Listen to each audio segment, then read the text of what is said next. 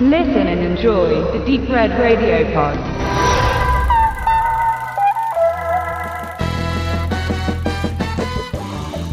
Am 19. Dezember kommt äh, Machete Kills in unsere deutschen Kinos.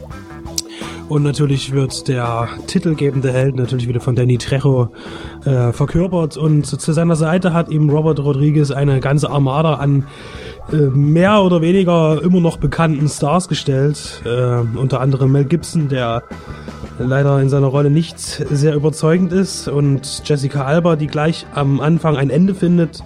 Charlie Sheen, der den US-Präsidenten liebt und das in reinster Charlie Harper-Manier, was ganz gut passt in dem Fall. Lady Gaga hat einen Auftritt und natürlich auch wieder Michelle Rodriguez, die man ja auch schon aus dem ersten Teil kennt. Der neue Film, äh, im neuen Film bekommt äh, Machete vom US-Präsidenten persönlich den Auftrag, äh, den Kartellboss Mendez äh, aufzusuchen und zu dezimieren, zu, zu töten, weil dieser einen äh, nuklearen Luftangriff auf Washington DC plant. Äh, und Machete stimmt auch ein, denn schließlich hat der vermutlich äh, für den Tod seiner Freundin Satana gesorgt. Aber äh, letztendlich steht doch über all dem noch ein ganz größerer äh, Gangster und das ist äh, Loser Was, ein Kriegsindustrieller und nebenbei noch Sektenführer, was übrigens ein sehr lustiger Seitenhieb auf Scientology ist, wenn man dann den, den im Endverlauf des Films merken wird.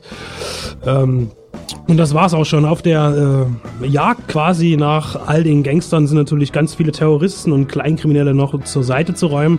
Es entstehen viele Konflikte, wo natürlich jetzt sehr viel Platz wäre, äh, um skurrile Tötungsvarianten und ähm, äh, Folter-Massaker zu zeigen. Allerdings, äh, wie man das aus dem ersten Teil kannte, ist es eben wieder genau dasselbe. Es gibt nicht wirklich neue Ideen und äh, man merkt, dass vor allen Dingen auch Rodriguez einen großen Gefallen darin hat, seine Protagonisten mit äh, Rotorblättern zu dezimieren. Die Ideen fehlen, das macht die Sache dann nach einer Weile ziemlich langweilig, weil irgendwie hat man alles schon mal gesehen und ähm, man denkt so, es ist eigentlich der erste Teil mit ein paar anderen Schauspielern. Ähm, ein großes Manko ist vor allen Dingen auch äh, die Effekte. Das ist schon im ersten Teil hauptsächlich auf CGI beruhend gewesen. Und wenn man bedenkt, dass der Film ein Tribut ist an die 70er Jahre äh, Trash- und Actionfilme, und muss man sagen, dass das nicht erfüllt wird, denn schließlich waren damals die Effekte handgemacht und sahen auch gut aus und es war ein, es ist auch heute noch ein guter Grund, diese Filme wiederzusehen. Aber dieser Reiz fällt bei Machete Kills leider aus. Anspielungen auf andere Genrefilme sind äh, begehrt in diesem in dem Drehbuch von Robert Rodriguez, die aber leider auch schon alle irgendwie bekannt sind.